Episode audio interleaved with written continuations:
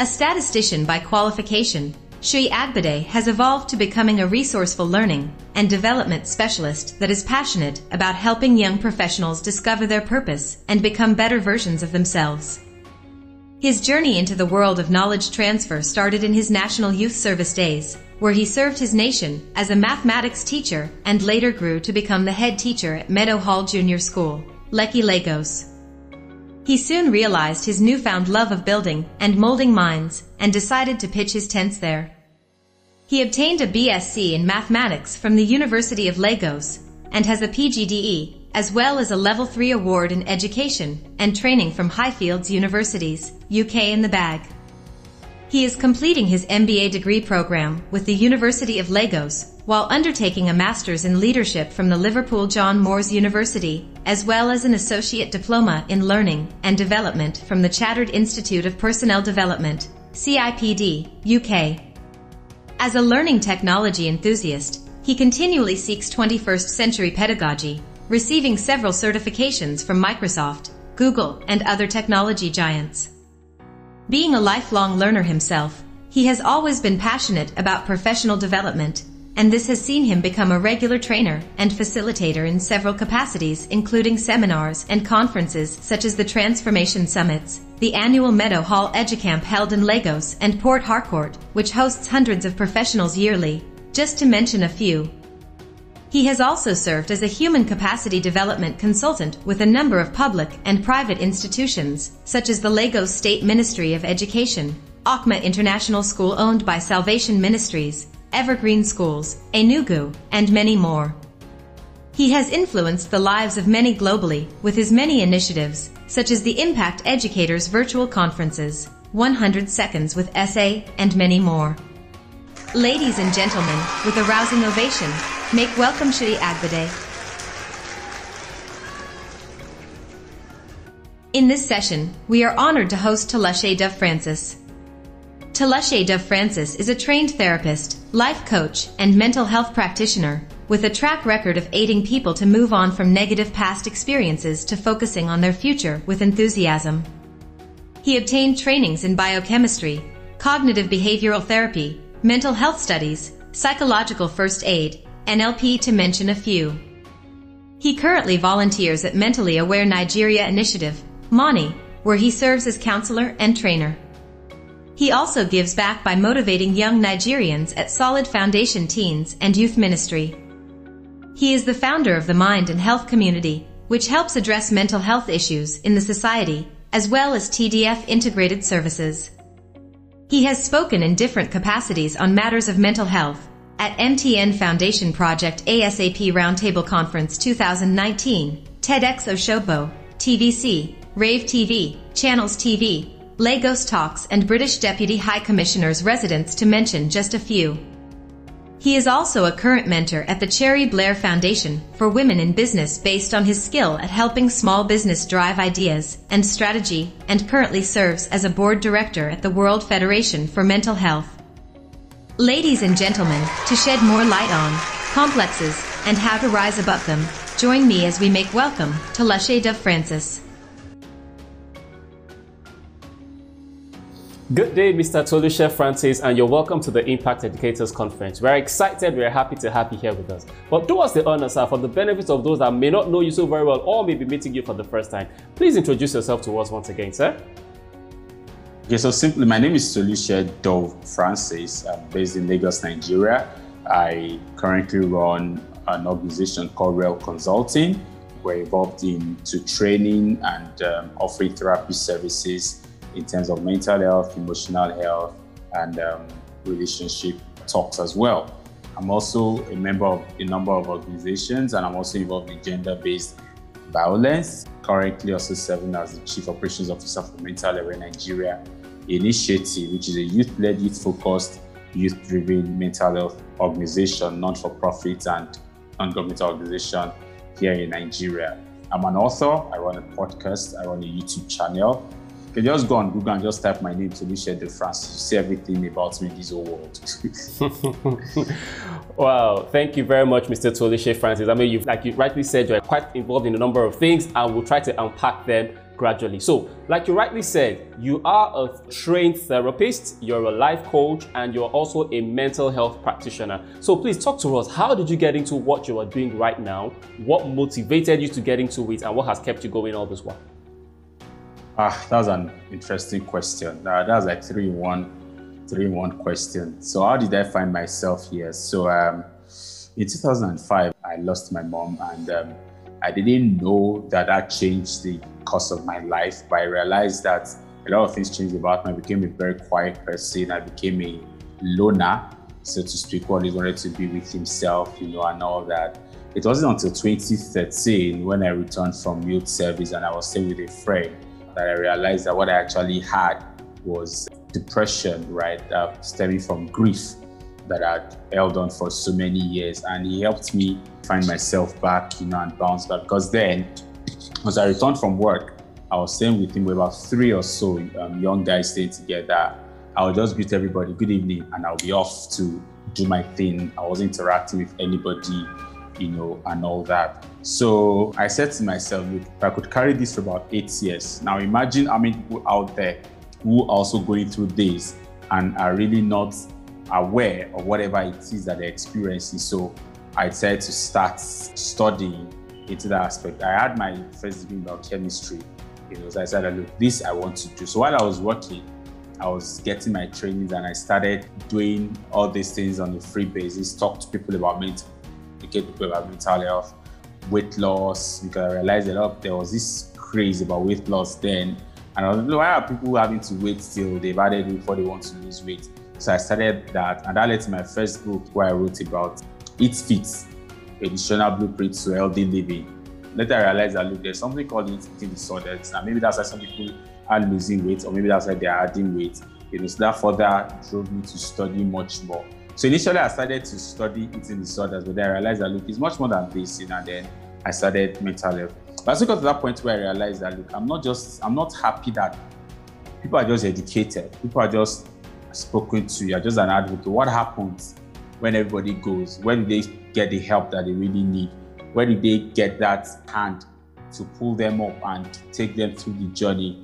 And so I started taking courses here and there that would give me the skills and the tools that I need to be able to help people practical. I call it getting dirty to work with people practical. So that's how I found myself a therapist. So I started to take courses like NLP, neuro linguistic programming, life coaching, cognitive behavioral therapy, emotional intelligence, and a host of other things, just to ensure that I have what is needed for me to actually engage people and offer that particular help that they need. So that's what I've been doing. And so um, I was doing that on a part time, like uh, because something needs to fuel something.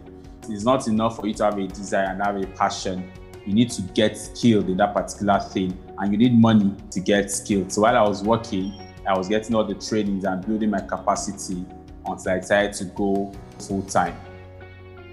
Wow, wow. First of all, accept our condolences for your mom. May her soul rest in peace. And ah, um, and so we can say that your personal experience is actually shaped what you're doing right now, which which is which is Absolutely. very interesting, fantastic. So, um, do you have any mentors either in what you're doing right now or generally, and are there some of them you'd like to share with us? So I, I have I have mentors. I have people that I look up to. I have people that I run to for different things. So in terms of business, eh, in this line, there is someone that I always that I know that I can run to. Like ah, please sir, this is what I plan to do. What do you think? Please encourage me and all that. I don't go to them every time, right? I watch what they do and I try to. But when I'm stuck, I can go to them. I have other person. I just admire how they've grown in terms of their career, right? And I'm usually very deliberate. I don't have mentors that I would say, just because I'm looking at them from afar, they're my mentors. No. I think I can say that I have three, two to three mentors in my life that I'm deliberate. These people are my mentors because I made a deliberate of say, look, please, I want to be my mentor. I will always come to you when I need help with this, right? I have those that I admire, but I think in this entire um, life of mine, I have just three people, two active, that I can say, look, these people are my mentors. All right, sir. Thank you very much, sir. Okay, so considering what you're doing right now, what would you consider the greatest challenge that you're facing, especially in the Nigerian environment? So, uh, the cost of healthcare is still expensive, and people still feel that it's only someone who who is really mentally ill that needs therapy. Mental health is still experiencing that challenge where it's rated very, very much below and not considered as an important aspect of their health, right? So you have to encourage people to have these conversations. Um, you have to encourage people to be deliberate about getting help and even to realize that look, it's not until you can't get out anymore before you seek help. So that is still there. That's the challenge. But I mean, we can't rule out the fact that people are holding these conversations in social media these days. But um, how knowledgeable are they really? So that challenge of knowledge is still then applying the knowledge is still very much evident in the Nigerian environment today. So I mean, so we have to keep talking. We have to keep doing what is needed. And of course, you now have it being mixed with gender-based violence where people feel like they have every right to deal whatever they feel is necessary on the other person, you know. So it's quite a huge challenge. Are we getting there? Uh, maybe not, but are we improving? Yes, at least now people have conversation around mental health on social media.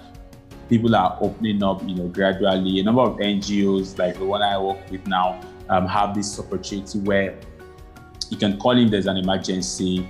You have access to counselors pro bono without paying anything whatsoever, you know. So, I mean, with that, a number of people are able to, you know, okay, let's try to be vulnerable a little bit.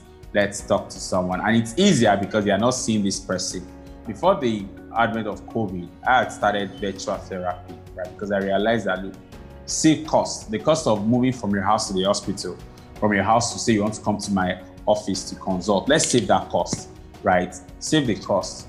Whether you are engaged in therapy or not, you still use data you watch YouTube, you'll be on social media. So use that data. Let's just have this one hour conversation, one hour session, and you're good to go. And I can see that that's becoming something in, in the country. A lot of professionals are embracing virtual therapy, what in some clients called telehealth services. And clients are also open to because you don't even need to see my face, right? You don't need to see my face. I don't need to see your face. So it's becoming easier for people to really, really embrace therapy as it is because now they know that they're able to talk to someone without necessarily even seeing the person's face. So I think we're improving gradually. Gradually. No country is fully there yet, so I just need to clarify that. Okay, so thank you very much. So earlier you talked about a number of things that you were involved in. So let's begin to unpack them gradually. So you're currently a volunteer at the Mentally Aware Nigeria Initiative, Mani. You're the founder of the Mind and Health Community and served as a board director on the World Federation of Mental Health. Now, tell us a bit about these initiatives. What are they about, and what have you been doing with them so far? Okay, so um, up until 1st of January, I was a volunteer at Mental Aware Nigeria Initiative. I currently do not volunteer there anymore. I am now the Chief Operations Officer for wow. the organization. Wow. Yes. Um, thank you. Um, so basically, Mental Aware Nigeria Initiative, MANI for short, is a youth-focused, youth-driven mental health initiative started about five years ago by young people, basically about five of them who are doctors, who had experience with mental health and realized that they didn't really have anybody to talk to, especially as a young person. And that led them to start. It's, it's purely volunteer run. So we've had a number of um, initiatives, running projects and all. And one of our key products is the counseling, the free counseling that we offer to people via basically via chat right? So you sign up and then a counselor reaches out to you and they take you through that cancer. And then we'll do advocacy as well.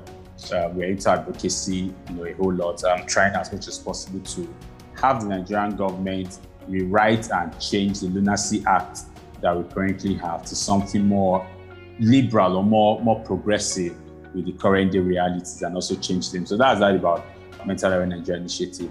The Mind and Health Committee is a committee I started just to have people together to have conversations around mental and I wanted to get a group of them, you know, together.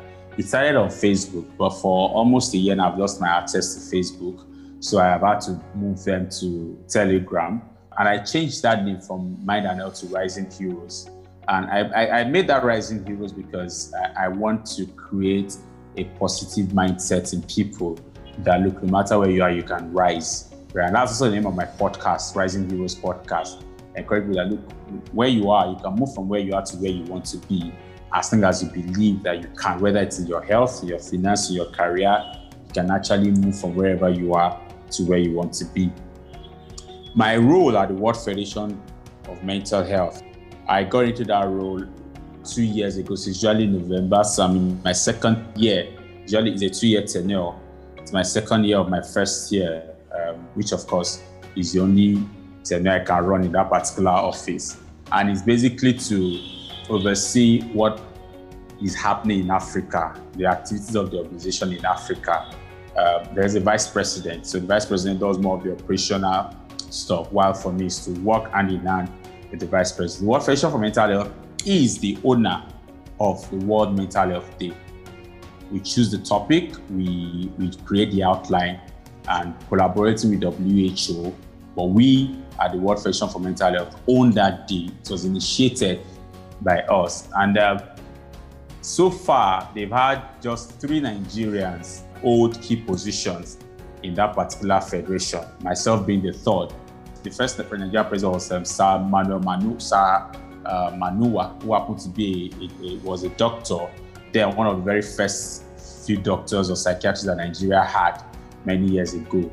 And then um, currently is um, a certain professor based in the UK he was president about four or six years ago now.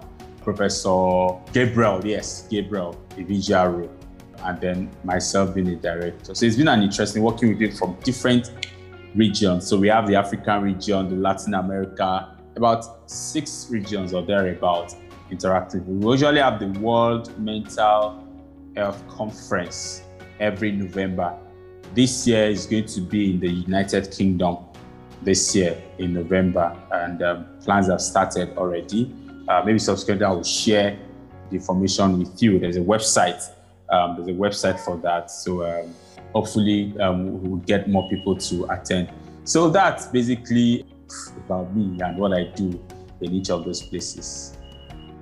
Wow, I mean, you seem to have a lot of impact, not just locally, but internationally as well. There are so many things about you. Maybe let me just talk about a few more before we go move into some other things. Now, apart from being a medical practitioner, you're also a life coach. And by virtue of that, you do a lot of public speaking, including places like the MTN Foundation Project, uh, the ASAP Roundtable Conference 2019, um, TEDx Oshogbo, TVC, Rave TV, Channels TV, Lagos Talks. I mean, the list goes on and on. How did you get to do all of this public speaking? And what was your first experience like when you had to do a public speaking? And do you mind sharing with us maybe the worst experience you've had so far? so the the first time I ever held a microphone in my entire life was I think I was less than 10. So growing up then in the northern part of Nigeria, Sokoto precisely. So my church used to have what they call Children's Day celebration. And that year, they just knew I was going to be the one to preach. I was like, what? Me? Preach from where? Where can I start from? You know, and they used to have two services. So I mean the English, the English section wasn't difficult for me because it was English, right? And the pulpit wasn't that high for me to, to stand behind. But then when it was time for me to go preach in the Yoruba section, they had this tall pulpit. I was a short boy like me. That is tall pulpit. They had to put a stool for me to climb on. you know, and when I stood and I saw the entire church, I was like, what? In my mind, I was like, where do I start from? And I hope that I won't insult people with my message. And I think the message that day was, why do you come to church? Like, I can't forget. I can't forget, you know. And there was part of that message that said, some of you, you come to church to read newspaper. And just at the end of the seat, there was a particular man reading newspaper. Even when I saw the man, I just put my head down like, Toluse, hmm, you have just looked for trouble. but that experience, I mean, made so much impact in my life that I can't forget till today. And from that day onward, my father would tell me that I would arrange stools at our corridor and say I'm running I'm running a church. I'll be the preacher, I'll be the choir master, I'll be in everything. That some days I'll say I'm running a school. So I would, I would assume that there are students sitting on the chair, and then I'll bring out cane, and then I'll be teaching them. You know, so by the time I got into secondary school, um, I went to particular school and they would always send me out to attend seminars. And the principal wouldn't tell me that I'm going to address the entire school, telling them what I've learned or what we learned from the seminar. So one day I was in the, it was in assembly, and she just came, Toluse, huh? And as a, as, a, as, a, as a teenager, I was stylishly notorious. So I would be at the back looking for trouble. Short, I should be in front. I'll be at the back looking for trouble, stay with those that are taller than I am. And then she'll just call my name. And not like, hey, okay, so tell the entire school what you learned from so so so conference that you attended and all that. And that was how I would have to address the entire school, you know, and then later I became the senior prefect, you know, and all that. But I think my biggest audience, my biggest audience came when I was in university. So when I before I went to school, I was a chorister. When I got to school, I became a teacher. So I mean, I was having, I was teaching my fellow students, you know, like that, like that. And then one day, the Bible study coordinator said, Toluse, look, today you're going to be taking Bible study. So we had a central chapel that was sitting 5,000 students. And I was like, so I told him the week for that, man, I don't see myself standing on this podium to teach these students. Man, this is too large. Facing all these people, no, no, no, no, no, no. And so he was like, don't worry, someday to be your turn. And the next Thursday, he just took me on Wednesday, Toluse, they're taking Bible studies. I was like, okay, no problem. So what's year? What's set? Am I tell like, no, actually, it's general. I'm going to take the entire school. And I mounted that podium. It was like the floor to swallow me. because the way our auditorium is, uh, when I was in school, it had three wings the central wing facing you, and two other wings to your left and right. Man, when I got there, I was like, hmm. And you know, students, there were noise, noise makers here and there. So I was like, I need to learn how to capture these people and to also deal with my own anxiety and, and being, my being nervous. So I adopted a method and it has helped me till date. If I'm to speak anywhere, rather than go straight to the topic, I try to create a conversation around something that everybody's conversant with. That way, I get their attention and then they begin to listen. Also, uh, if I'm walking there, I put one hand in my pocket. It creates a sense of authority for me that I'm able to have authority over myself and over the people I'm going to speak with to capture them. Some see it as me being proud, well, that's their business. It allows me to comport myself, get myself together, and then I get there, and then I'm able to, you know, start with a conversation that of something that they are very familiar with, and then from there enter into um, whatever it is that I need to do. So maybe that's been my I think that, that one of the 5,000 was my ever first biggest challenge as an adult, and then maybe the one as a child. But as an adult, I've had I've had tough scenarios where so I don't write my speeches. Funny enough, I don't write my speeches. So I think my biggest embarrassment was the day I decided to write down what I wanted to say, and I got there and it was just not making sense. Like what I'd written was not making sense at all. I tell people that if it comes to mental health, wake me up. We can have a conversation without me writing anything down. But that day I decided I was going to write something down. And it just didn't make sense. And I realized I was struggling. I was struggling. So after I just dumped the notes and tried to be myself. Now, in being myself, it allows me to flow and have the conversation because I, am a kind of person that, for example, if you come to me for therapy, I integrate life coaching into my therapy sessions. So if you ask me to come and speak about depression, I integrate life as it's the reality of life into it as well. So, but having that note that day, I tried to streamline whatever I told I wanted to talk about. But everybody was just looking at me like, so I was like, are you guys getting me at all. The response was, hmm. there, I was like, you know what? Let's leave this thing. And I became myself, which is why if you invite me to speak, unless you tell me it's a seminar, I don't prepare slides. I just come there and talk. But if you tell me it's a seminar, I was assume, okay, I'm coming to lecture people.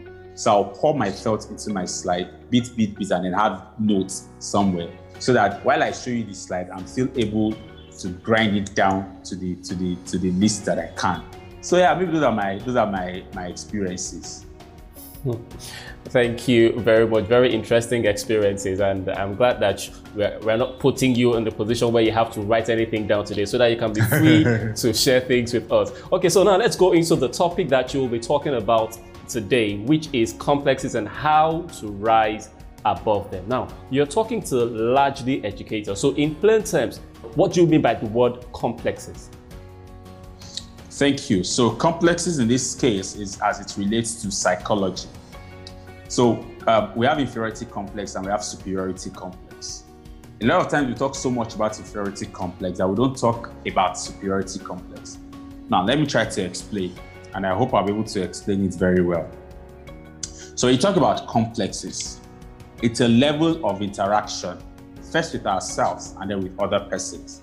It's at a point where how do you see yourself? That is how you see yourself that influences how you interact with other people.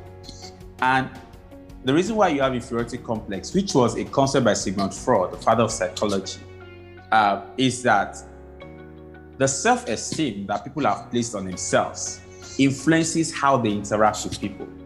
So, for example, if I feel that you are bigger and higher than I am, I'm going to approach you from that angle of I need your help. I need to lick your feet for you to listen to me. I need to greet you 50 times a day when I meet you so that you can reckon with me and, and treat me like I am a human being, like I'm valid, right? It's also inferiority complex that we see happen on social media these days, where everybody wants to post fine pictures, whereas there are things that they are, they have things that they are dealing with, and some of them have not even eaten for a day. And you realize that it has eaten deep into the fabric of our skin that people now find it difficult to even be themselves. As you begin to find people who are having alter egos, you begin to find people who are trying to be someone else that they really are not, so they struggle. Sometimes when I see the CVs of people and um, I laugh when I see ability to work under pressure, or you see people CV and you know that it's a copy and paste of one CV to another because it doesn't even tally with whatever it is that they have been doing before now. And so inferiority complex is a, for me, it's an indicator of the level of your self-esteem. It's an indicator of something that you are fighting, something you're struggling with, something that you're trying to cover up. Let me create a picture. So imagine someone has his legs amputated. By default, that person would feel, I am not good anymore. I have just one leg. Look at someone that has two legs. They can run, they can play football, they can do this, they can do that. I have just one leg, so I shouldn't even bother going to the football field to watch them. I remember back in school, eh, eh, eh, in university, a friend of mine, very good footballer, had an accident on the field and he had to go home. And then by the time he came back, he had a cast on his leg. I mean, almost two semesters. So he was using crutches. And then I realized that when people are going to play football, it would just be in the hostel. So one day I was like, look, you know what? Let's go to the field. Ah, what will you gonna do at the field? You have to stand, you can't play. Say, yes, you need it. You need it because you need to realize that the only reason why you are not on that field is because you have a bad leg, not that you are not a footballer anymore. The only reason you are not on that field is not that you can't play football or that people don't reckon with you that you're a good footballer. It's just because you have a temporary disability in quotes. But you see, if that wasn't done, there's a likelihood for that guy to write himself off. There's a likelihood for him to feel, look, you know what? I'm done. I mean, what what's what's my what what sports can I do anymore? And and it's simply like, okay, I can't speak good English. I have bad diction. Uh, my my my teeth are bad. My hair is short. Uh, you know, and and different things. I remember in secondary school, um, my voice. People used to use my voice to to diss me, to yab me that my voice was deep. I mean, I gave a special number one and then someone gave me the nickname Jaru. And at some point, my complexion said I was too dark. to the extent that at some point started calling me Amala. I had to fight it. Like, look, that is not my nickname. And one day I was discussing with a teacher, and a particular boy passed by and called me Black Boy. And I was like, really? Come, come, come, come. So who is calling another person Black Boy? Let's look at your palms. Your palms are even darker than his palms. You know, so I said to myself that, look, come to think of it, yes, I may be dark skinned, but there is something about me that makes me unique. I know what I held on to? My teeth. I said, the beautiful thing is, if I enter a dark place, you may not see my face, but if I talk, you'll see my teeth. So that thing I use as a sense of honor for myself. So it can't come and color shame me. It cannot work. It cannot work. So people bear this burden of inferiority complex based on how they perceive other people and they feel that they are lower than the other person. And the reverse side is superiority complex. You feel that you are the best person for everything. You can do no wrong. And because of that, you trample on people. Now, the danger of these two things is that one, you would find yourself at that point where you are neither here nor there. And when you need help, people won't know that you need help because over time you have shown yourself that you're superior. When you should ask for help, you would find it difficult to ask for help if you have a inferiority complex because you would assume that nobody would even want to help you. And you'll be tempted to assume that everybody have it all figured out, forgetting that the fact that they smile, they come to the office every day doesn't necessarily mean that they have it all figured out. And so it's important that we see ourselves at that neutral level that look, I am where I am today. I don't have to be excessively rich for me to interact with the rich. I don't have to be poor for me to interact with the poor. That I should be able to interact with everybody and treat every man and woman as a human being. It's a call, it's a call to embrace our humanity and find out who we really are. It's a call for us to work on the things that drive us, our, our self-esteem, how anxious do we become? How fearful are we? How much of anger do we have within us based on past experiences? How much of how much of trembling do we experience just because we feel somebody has what we don't have? And because of that, we underestimate our value, underestimate ourselves, and assume that nothing good can come out of us. So, how do you handle all of this? Is first of all, tell yourself and ask yourself, who exactly am I? What exactly are your values? What defines you? A lot of times we don't know what our values are. We don't know what defines us. We just live our lives, whatever comes, we take and we move on. Your values make you who you are, such that if I meet Charles and Charles asks about Cynthia, what Charles will say about Cynthia to me should be similar to what Victor will say about Cynthia to me. Why? Because over time, in different aspects of your life, um, faith, relationship, integrity, and all that, you are the same person. So depending on the level at which I'm interacting with you or the reason for which I'm interacting with you, I should be able to pick those things from you. So developing a value system. A value system will let you accept some things. A value, a value system will help you push away some things. With a value system, there are certain things that they will not bring close to you because they know that this is who you are. With a value system, there are certain places you will not go to. There are certain things you will not engage in. There are certain things you will not say. There are certain that when they hear it and they are told that this person said, they'll say, no, this person cannot say it. Secondly, respect people and pay attention to who they are. Don't ever for once think that you are the best in this world. Look, the rich needs the poor. The poor needs the rich. We all need each other. The brilliant ones need the not so brilliant ones.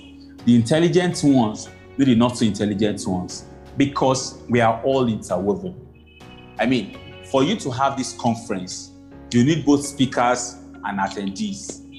Imagine if you had attendees and there were no speakers. Imagine you had speakers and there were no attendees, then there is no conference. So there is no you, there is nothing you are building, there is nothing you are selling without the people who will either use your service or use your product. And those who need service and product cannot get it if the producer is not there. There is nothing we'll be going to do in schools to learn if there were no teachers or lecturers. And for you to be a teacher or lecturer, because there is the concept of studentship, of scholarship.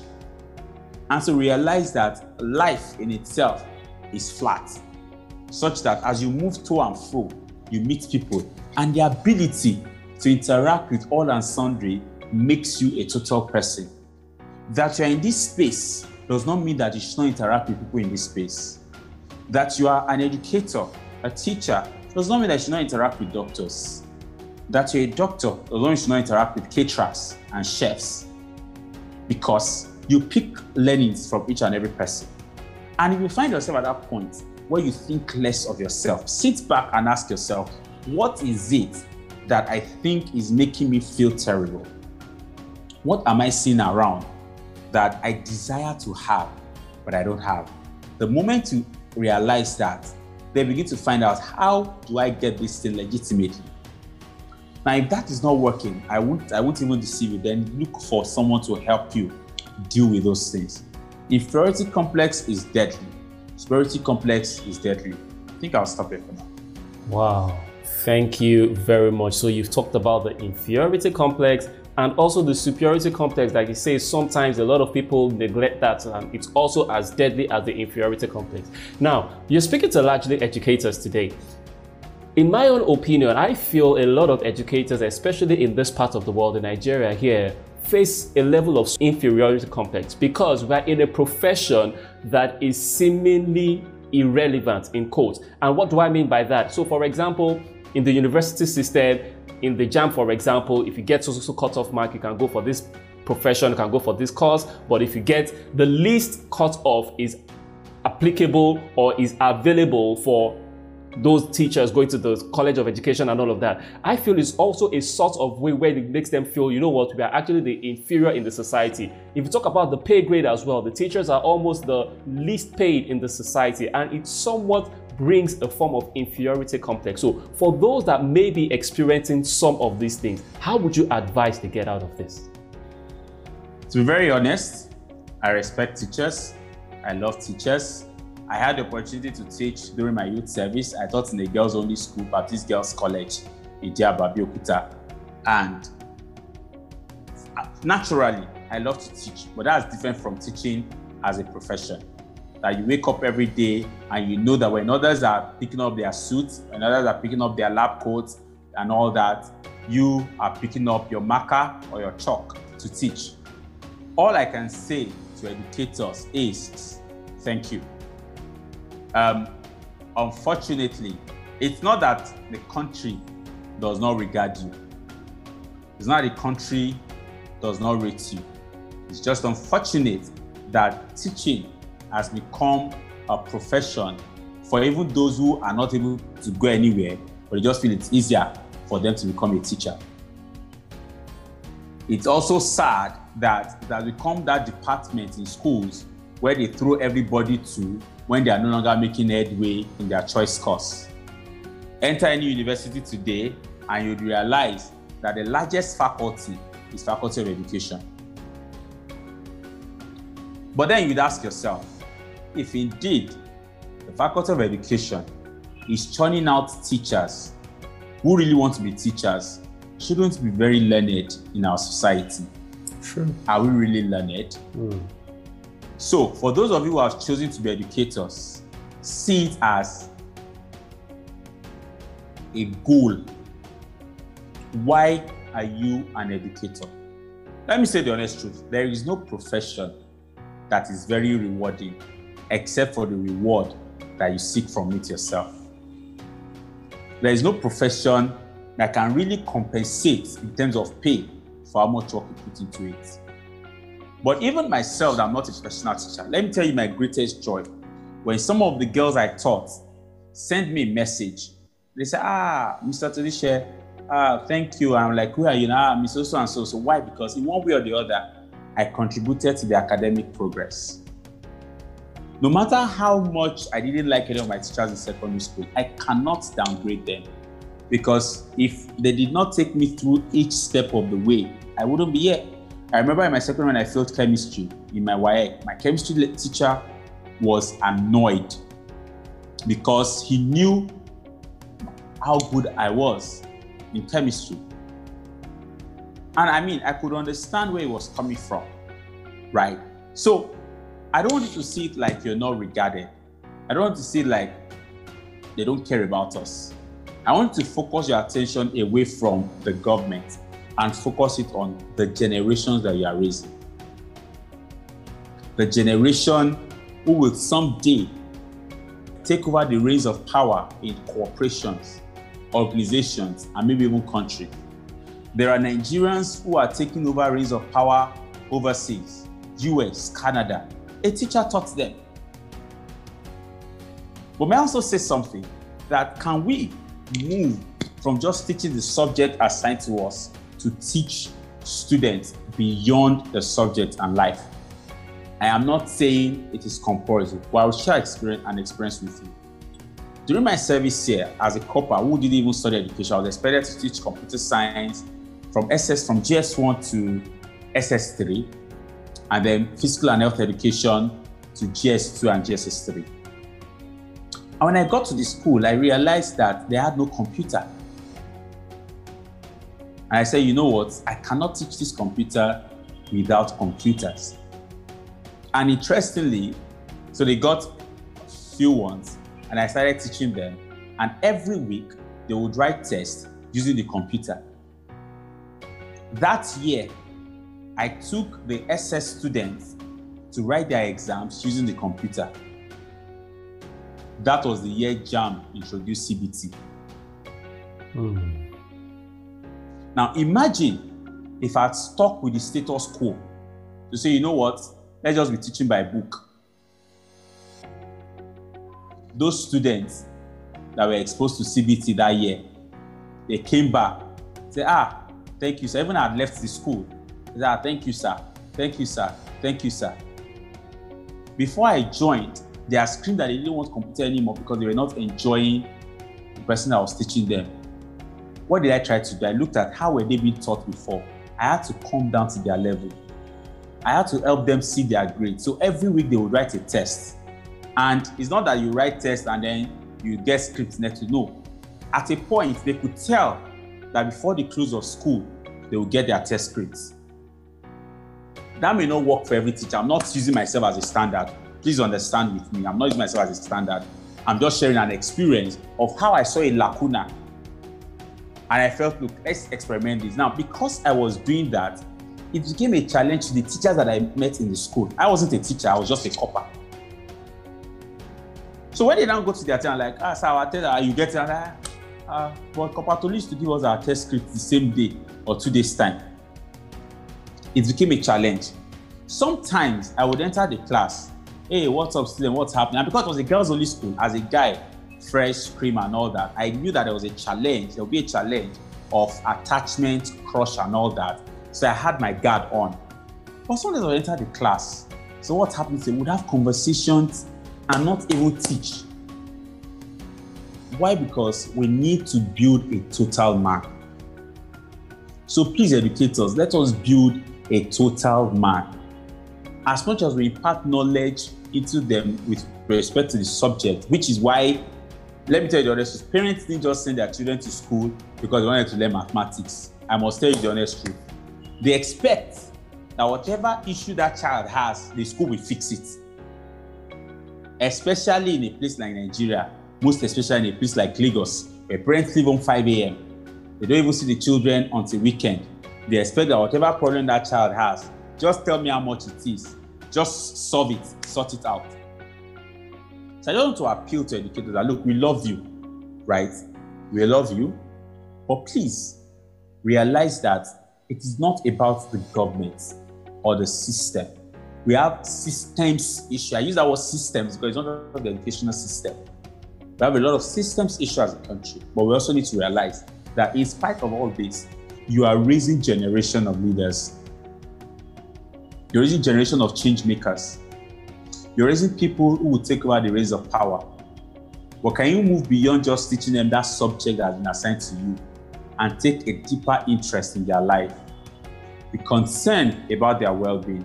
And which is why last no, the year before, we couldn't do much last year, the year before, we were going to schools and teaching teachers on mental health and mental well-being. So when you enter a class and realize that the student is just quiet all through, or, or a student in quote is unruly, it's not because that student has chosen to be unruly If you spend some time with that student, you just might be able to save a life. So see it as a calling, right? Yes, the pay thing, I mean, the unions involved, but see it as a calling and see that look, whatever it is that I'm doing for this child, it's not just for him oh, or even for myself because life, you never can tell. Tomorrow, your child might want to get married to that student that you taught. Tomorrow, your child might be working the same office with that student that you taught. So would you be able to say to yourself clearly, I taught that child? Or would you hide your face and say, no, I don't know him? Every student that comes your way is a seed sown. Everything you say to that child, to that student, is a seed sown. The impact that it will have in the life of that child and how far it will even you yourself cannot fathom. Wow, wow. Very, very impressive words of encouragement to all our educators. And I bet that my educators are feeling very excited where they are right now. Okay, sir. So this pandemic has caused a lot of people to spend so much more time indoors, thereby reducing the physical and social interaction to a large extent. Now, there has been a lot of researches and studies here and there, but I'll, um, I'll point of direction to one particular one I saw recently. It was done by the Psychiatric Times and um, it was conducted on children between ages 3 and 18 in Italy and Spain in particular. And it was recorded that 85.7% of parents reported that their children experienced some changes in emotional behaviors. What that means is the pandemic largely affected their behaviors. And I'm sure it's the same thing all over the world, including Nigeria. So, how would you recommend to educators, to parents, to help first of all, themselves deal with these situations and then the children deal with these situations, sir? What we have always seen is that parents were spending less time with their children. And what the pandemic brought to us was that parents began to see the real color of their children. I beg to differ that the pandemic caused it. Now, what what I want to say is there were certain things there before that it was the teachers who were seeing them and who were managing them because they're probably spending most of their time back at school. Now, the same way that research showed about a change in behavior of the children, also there was a research that showed to us that there were more domestic violence between couples in the course of the pandemic. You think the problems just showed up that day? No, it had been there. But because both of them would go to work from morning, come back at night, all they do is eat and then go to bed. But during the pandemic, they had reasons to be in each other's faces. The nuances that were not seen before started showing forth. The real deal for everyone is to realize that there is nothing out there that the pandemic has not brought to us. It has helped us discover ourselves. It has shown the hidden talent, skill, and gifts in some people that too much of activity did not let us see. It has allowed people to be themselves because there was no place to hide. For educators, children will come back to school and you see a new set of people. Learn them. Learn these students. Try to understand why they are behaving that way don't be quick to judge them. Some of them are coming from abusive homes. Some of them are coming from dysfunctional homes. School might have been a way of escape for many of them.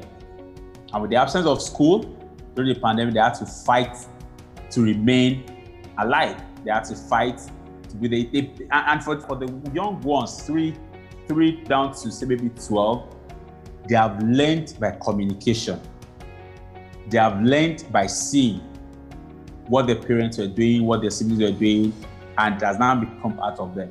So please, it's not the time for you to treat them just like they are disobedient or unruly. No, it's a time for you to understand and have conversations with them and find out how is mommy, how is daddy, what is happening at home.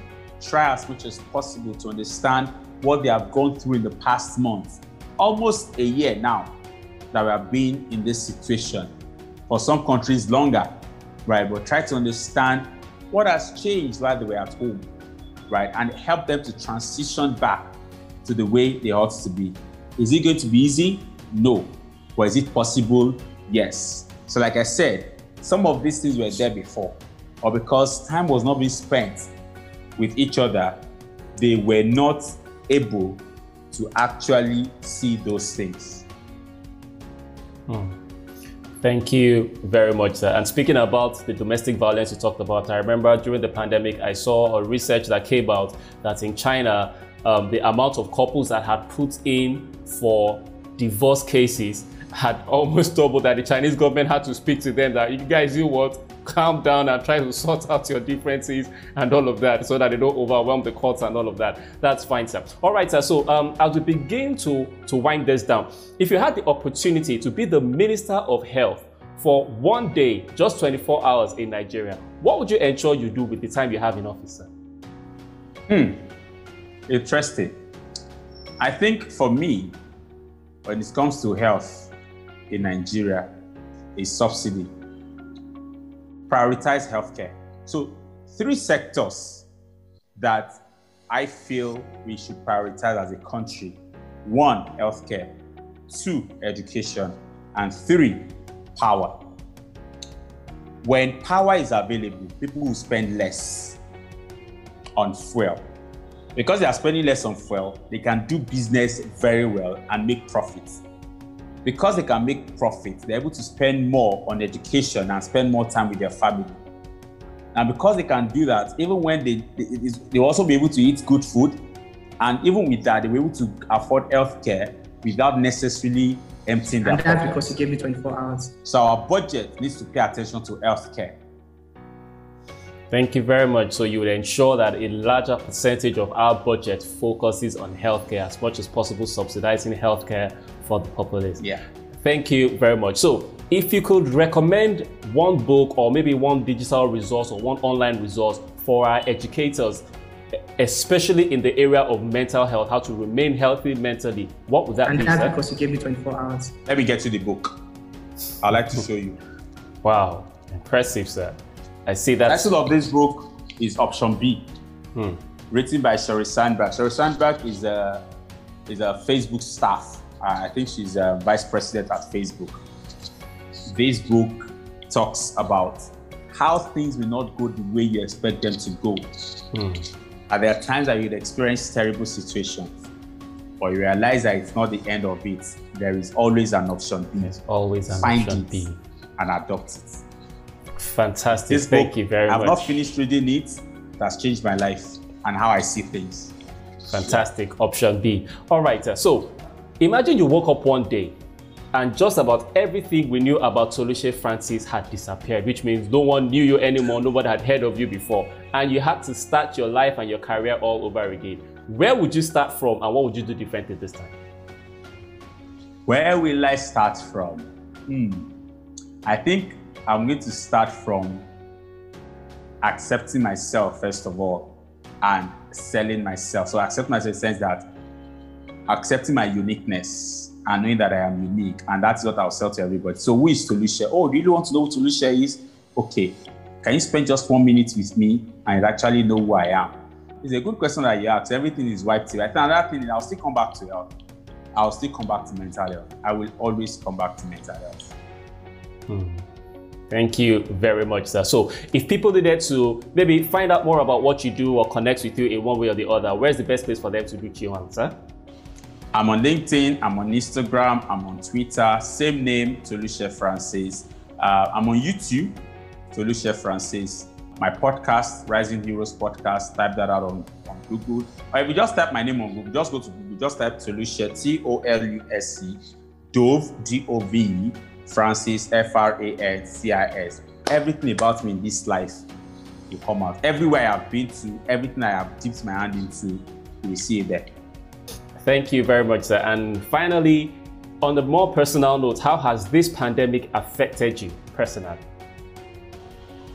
To be honest, uh, that affected me in both ways. It's it's it's been positive and it's been negative. I can say that the positive outweighs the negative. Negative because I've not been able to go out, I've not been able to hold speaking engagement. But hey, I will not lie to you. I had a whole lot of speaking engagements between March and December 2020. A lot of virtual speaking engagements. I mean, I spoke at an international conference I held in Cardiff that the year before they couldn't afford transporting me over because of the pandemic. They had me, you know. So, I mean, not I, I, not even just one. I think another one that happened in Ukraine, uh, and I also had the opportunity of reviewing for the Journal of Clinical Psychology um, twice now. So I won't say that the pandemic was terrible. Just like every other day, some challenges come to you, but within that challenge, there is always an option B. Look for it. Hmm. Within every challenge, there's always an option B. Thank you very much. So, any last words for our educators and our viewers watching right now, sir? Hey, all I'll just say is whatever it is that has happened in your past, leave your past behind. The bad past, leave them behind. Don't run away from them. Deal with them, but leave them there and look towards your future. Embrace that future that you want from today. Why? Because your past is a journey right? Whatever it, wherever you are right now is still a process. Wherever you're going to is the future. But you cannot throw your past away and want to just surface somewhere, right? So don't run from your past, deal with it, leave it there, and then transit to now. But again, from now, from here, from today, embrace your future. And how do you do that? Where you want to be in five years' time is a function of how you begin to start from today. It doesn't just jump at you. So whatever you're doing as educators or for those who are just listening on or, or watching this, remember that wherever you want to be in two, three years' time, started from yesterday into today and until you get to that place. Wow. Thank you very much, Mr. Toluse Dove Francis. It's been such an awesome and wonderful time for you having to share your wealth of experience with us today. I'm so excited. I'm sure all our viewers are as excited as I am. Once again, we appreciate you for being with us on the Impact Educators Conference. Thank you very much. I'm, I'm grateful for the opportunity. All right, sir. Thank you.